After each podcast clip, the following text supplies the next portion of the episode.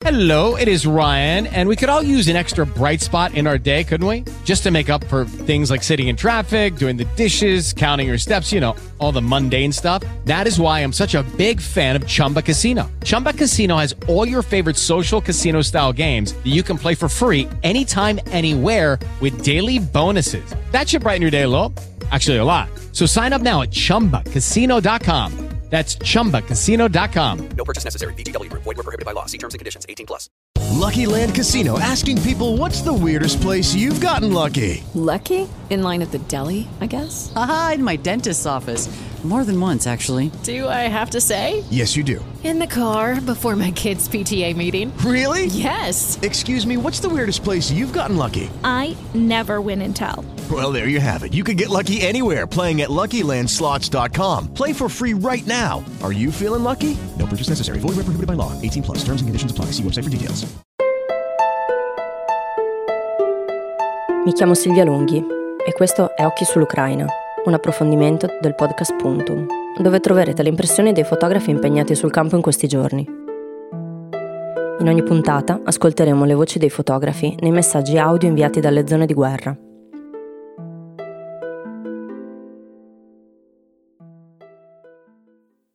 La conversazione a distanza con Alfredo Bosco ha fatto emergere alcuni aspetti che personalmente non avevo ancora colto, da approfondimenti, articoli o rassegne stampa. Da ogni fotografo in realtà è emerso qualcosa di inaspettato. Ne approfitto anche per sottolineare che questo speciale nasceva proprio con questo intento. Non volevo che fosse un doppione di approfondimenti sulla crisi ucraina, che lascio ovviamente ai giornalisti e agli esperti. Volevo che fosse piuttosto un punto di osservazione diverso, che magari potesse farci guardare alle fotografie in modo diverso, proprio perché ci permette di immaginarci al fianco di chi lavora. Alfredo Bosco è un fotografo che si è occupato molto di aree di crisi, già da prima di questo conflitto. L'Ucraina la conosce molto bene, perché ci ha lavorato a lungo. Era lì nel 2014 e da quell'anno ci è tornato di frequente per continuare a documentare la situazione nel Donbass, a Lugansk, fino in Bielorussia. Una crisi sicuramente complessa che però Alfredo conosce a fondo e di cui ora sta coprendo questo nuovo capitolo drammatico. Il suo lavoro fotografico è riassunto in un libro che poi è diventato anche una mostra che si chiama Aree di crisi. Un altro lavoro a cui ha dedicato molto tempo è quello sullo stato di Guerrero in Messico, dove gli scontri causati dal narcotraffico si trasformano in una vera e propria guerra. In questi giorni in Ucraina sta lavorando sia come fotografo che come inviato per la 7 e i suoi messaggi arrivano martedì 22 marzo.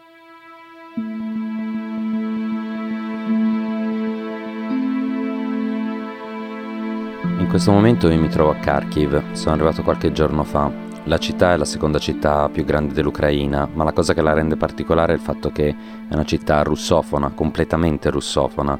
Infatti già dal 2014, insieme a Sloviansk e Odessa e anche la stessa Mariupol, era una delle città in cui si era creata una situazione molto simile a Belfast, la popolazione si era completamente divisa se far parte delle repubbliche poi non riconosciute separatiste o rimanere invece all'interno del governo ucraino. Alfredo, innanzitutto come stai tu e com'è lavorare lì? Io sto bene, nel senso che è tutto molto faticoso, è tutto molto complicato. Per noi fotografi lavorare non è facile.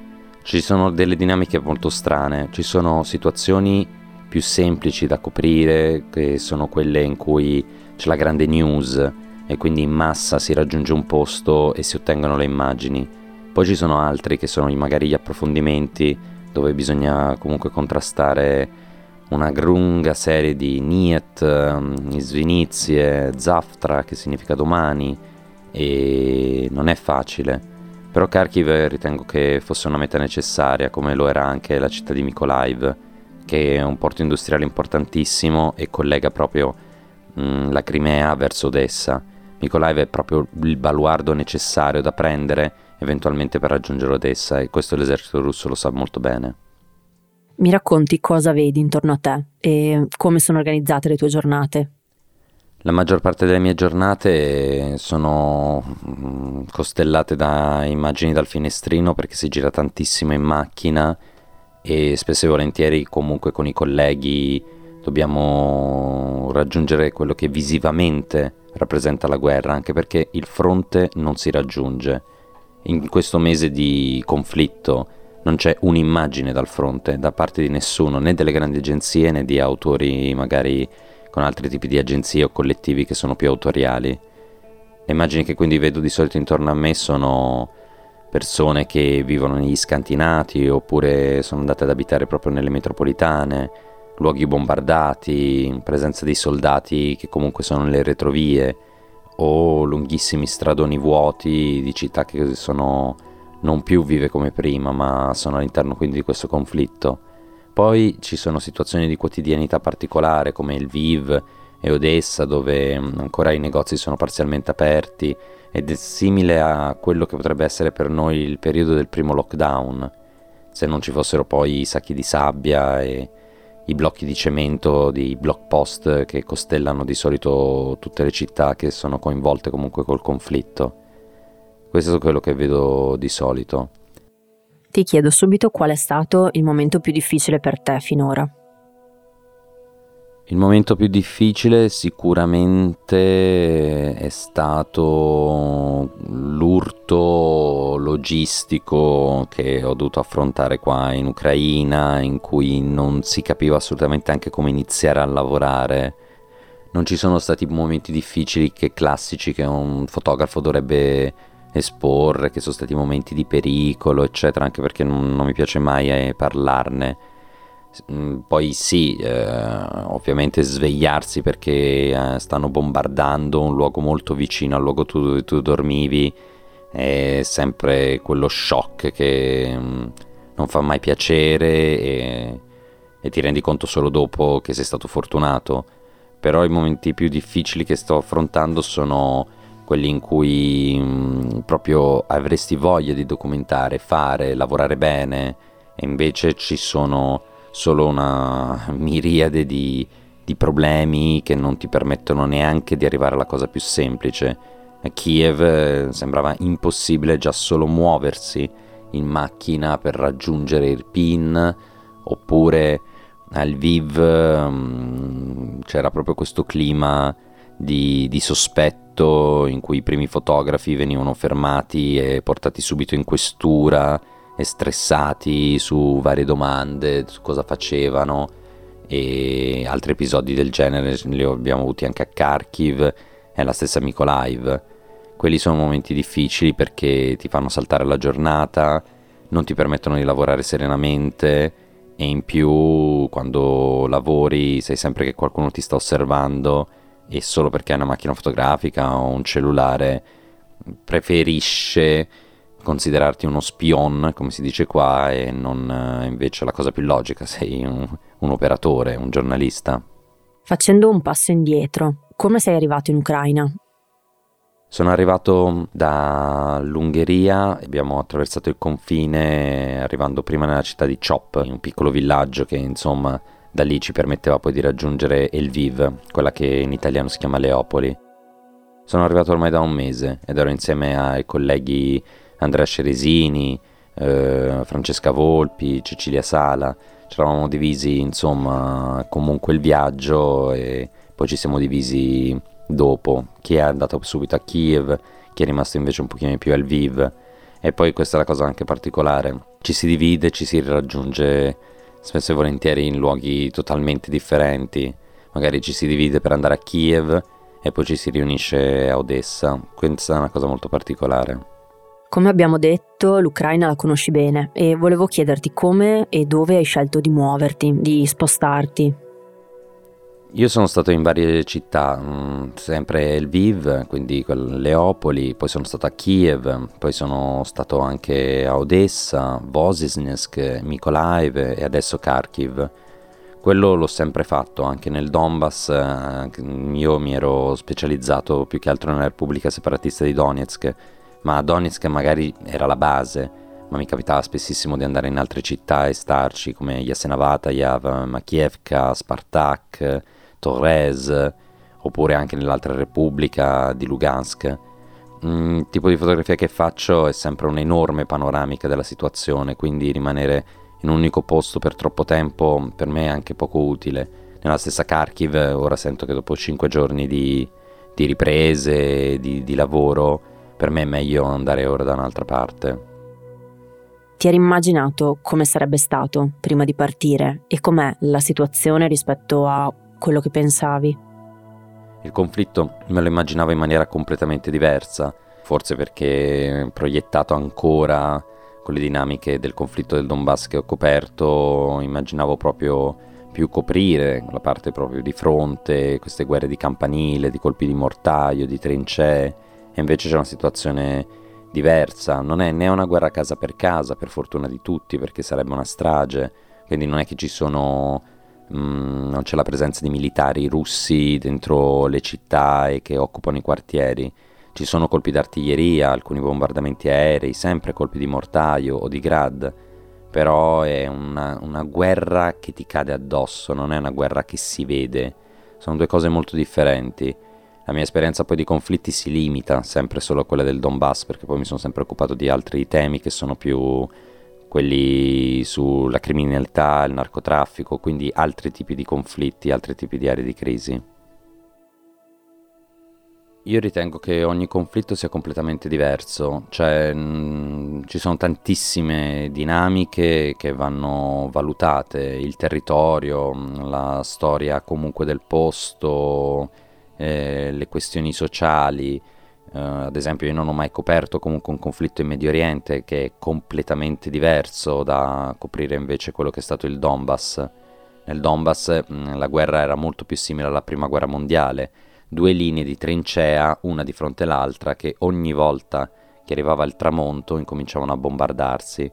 Poi alcuni bombardamenti arrivavano anche in città e le uniche aree di guerra, casa per casa, come si suol dire, quindi per strada, erano tutte aree industriali, come ad esempio l'aeroporto di Donetsk. Qui invece è diverso, è, è un bombardamento, è un vedere più gli effetti del, del conflitto sulla popolazione, e la guerra è più nel, nei volti, nelle espressioni di chi, di chi, è scappato da Mariupol, di chi vive da un mese comunque nelle stazioni della metropolitana, che può essere quella di Kiev come qui a Kharkiv. Come ho chiesto anche agli altri fotografi, che cos'è per te la cosa più difficile da gestire lì? A me viene in mente lo stress, la logistica o il come reperire informazioni. Eh, dipende, è molto difficile per alcuni, per altri lo è di meno. Io ad esempio non soffro lo stress qua, dormo benissimo. La logistica è veramente la cosa più complicata ogni volta perché come muoversi, chi contattare, tutte quelle figure che sono dietro il nostro lavoro che magari non vengono, non vengono fuori ma sono fondamentali come i fixer, eh, che sono di solito giornalisti locali che possono aiutarti quindi a ad affrontare tutte le burocrazie necessarie, a raggiungere i posti, a parlare con le persone. Si sconfonde spesso questo ruolo, il fixer non è solo un traduttore, se è solo un traduttore, è un traduttore e basta. Invece è proprio una figura più complessa che ti permette quindi di accedere e di, essere, di farti da interlocutore, visto che tu sei limitato sia a livello linguistico, sia di conoscenza del posto con i contatti. Le informazioni devo dire che sono invece un altro paio di maniche perché ho notato che c'è molto scambio tra colleghi, una cosa che non c'era ad esempio nel Donbass dove più che altro tanti lavoravano a compartimenti stagni, mentre qua fare il lupo solitario, tra virgolette, non conviene a nessuno, cioè essere da soli ti ritrovi veramente a non riuscire a risolvere delle cose magari più semplici solo perché non hai chiesto a chi c'è già stato, che non ha nessun senso. Ci sono degli episodi che hai vissuto o degli aspetti che ti hanno colpito in maniera particolare finora? Sicuramente c'è questa cosa che vedo spesso nelle zone comunque colpite, che è un mantenere la quotidianità, Mm, il posto viene stravolto, cioè la guerra lo stravolge, il bombardamento, la paura, eppure riesci sempre a vedere qualcuno che va fuori a buttare la spazzatura. Un altro caso fu un hotel che era stato bombardato, quindi un bombardamento aereo, e vedere tutte queste persone anziane fuori che spazzavano per togliere i vetri per strada era un'immagine molto forte, mi aveva colpito. Poi non era magari un'immagine che fotograficamente dava qualcosa, sono stato più a osservarla perché era qualcosa che insomma tu leggi nei libri di storia, tipo La notte dei cristalli, cose del genere. Vedi quindi tutte le finestre rotte di un intero palazzo e persone che vivono lì incominciano a spazzare per ripulire la strada. Poi non lo sai se lo fanno più per decoro o per, eh, insomma, per rendere più agevole proprio il percorso. Eppure non riuscivo a capire cioè, come queste persone non fossero lì scioccate e ferme e invece erano subito lì ad adoperarsi per, eh, per ripulire la strada. Qui non si vedono tante persone che piangono, cioè si deve andare a un funerale per vedere un, un pianto magari o un obitorio e giustamente c'è la presenza di una madre che deve riconoscere un figlio che è stato ucciso e allora lì c'è, c'è il dolore, c'è il lutto. Ma um, ho lavorato tanto nei paesi dell'ex blocco sovietico, c'è un muro molto forte tra l'esporre i propri sentimenti e nonostante quello che ti succede intorno e, e quello che tu da mediterraneo, da europeo ti aspetti di vedere, cioè quindi le urla, la disperazione. Queste sono cose che mi colpiscono. Sei stato diversi giorni a Odessa. Come descriveresti l'atmosfera in quella città? Mm, cosa si respira? In realtà la domanda vale anche per le altre città che hai visto. In ogni città ho trovato atmosfere diverse. Odessa è completamente diversa da Lviv, Lviv e Odessa sono diverse da Kiev, anche a Kharkiv ci sono dinamiche diverse. La città, ad esempio, di Voznesnek, nonostante i bombardamenti, c'era un clima di vittoria, un clima di, di serenità, se posso usare il termine, perché era stato respinto comunque l'esercito russo e ancora il sindaco, gli uomini del Territorial Defense Force si sentivano molto forti di questa cosa.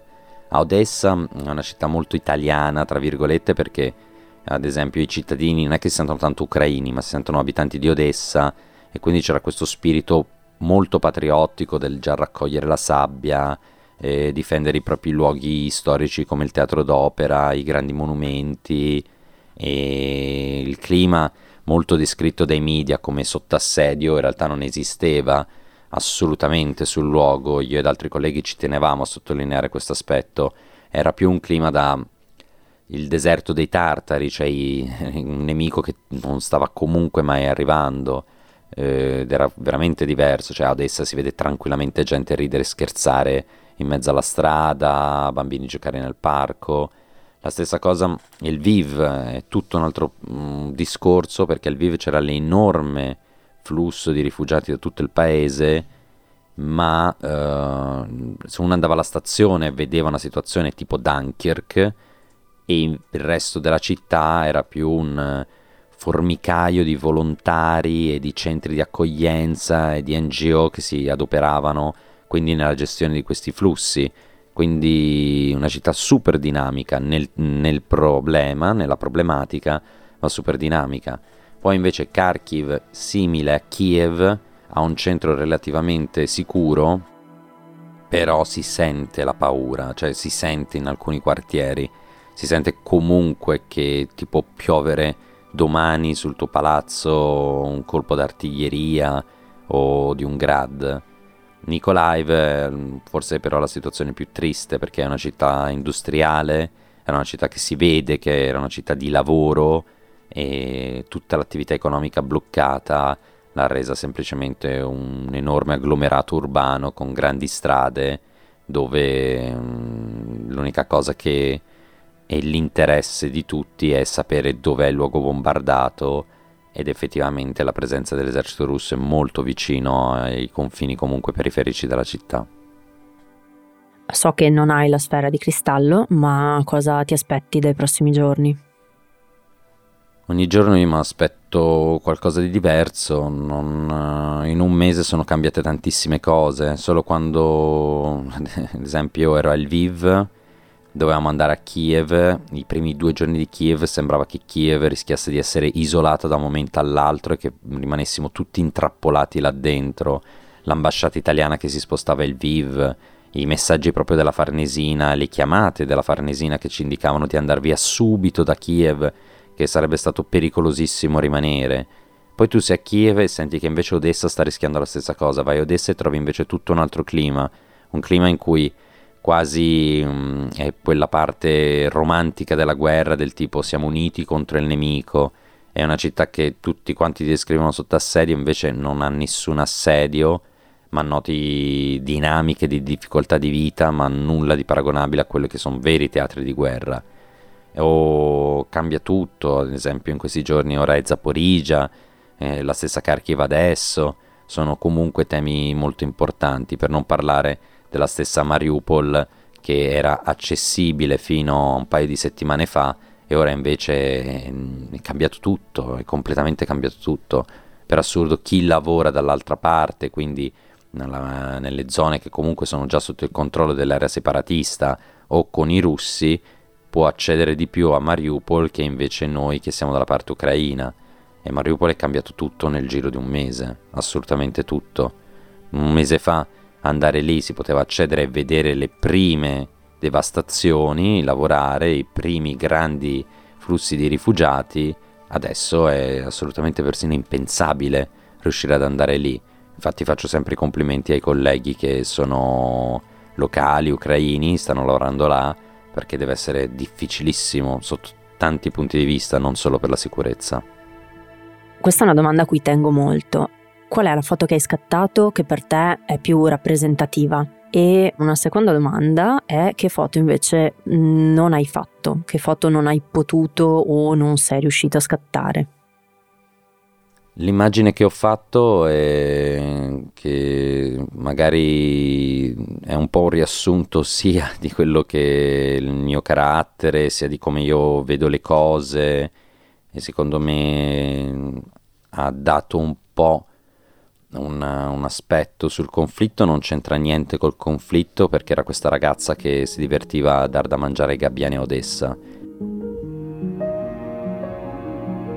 Nevicava, c'era questo mare, il clima era quindi di serenità, però c'era stata una burrasca di neve, il mare era agitato, freddo, cupo, quindi comunque quel momento di vita quotidiana, anche un momento elegante, un romantico, però all'orizzonte c'è questo mare cupo che fa un po' capire quella che era la situazione proprio d'Odessa. Secondo me ero riuscito nel mio linguaggio a ottenere quel tipo di immagine che esprime molto come io vedo le cose e come secondo me è più efficace.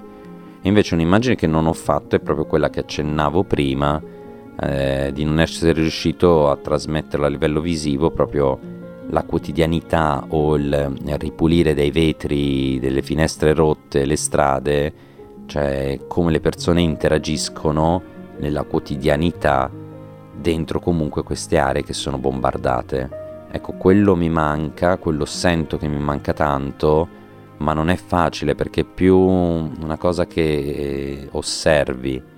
Forse in video funzionerebbe meglio, ma fotograficamente non sono ancora riuscito ad avere un'immagine minimamente soddisfacente di questa cosa. Ti chiedo un'ultima cosa, quanto prevedi di rimanere? E insomma, quando torni? Io sono partito e non mi sono proprio posto la domanda di quando tornare. Non ho nessun motivo per tornare a casa. Oltretutto il 9 maggio è una giornata molto importante per entrambe le parti, sia per quella ucraina che per quella russa, visto che è l'anniversario della grande vittoria patriottica dell'Unione Sovietica contro il nemico nazifascista occidentale così lo chiamano, sarebbe il nome intero. Starò quindi molto e della forza del mio lavoro è quello, la variabilità delle cose, essere in, stato in tante città diverse e il lungo periodo. Molti fotografi sono più dei centrometristi, quelli della news ad esempio, cioè devono essere veloci, avere subito l'immagine forte da copertina o da prima pagina, come si suol dire, io invece sono più da approfondimento, ho tante storie diverse che possono poi a livello editoriale trovare un loro spazio. E poi una panoramica unica che di solito funziona per gli approfondimenti. Starò il tempo necessario, forse è questo quello che dovrei dire, il tempo necessario. Occhi sull'Ucraina è un approfondimento del podcast Puntum. È realizzato da Silvia Longhi grazie al contributo audio dei fotografi coinvolti, a cui va un grande ringraziamento.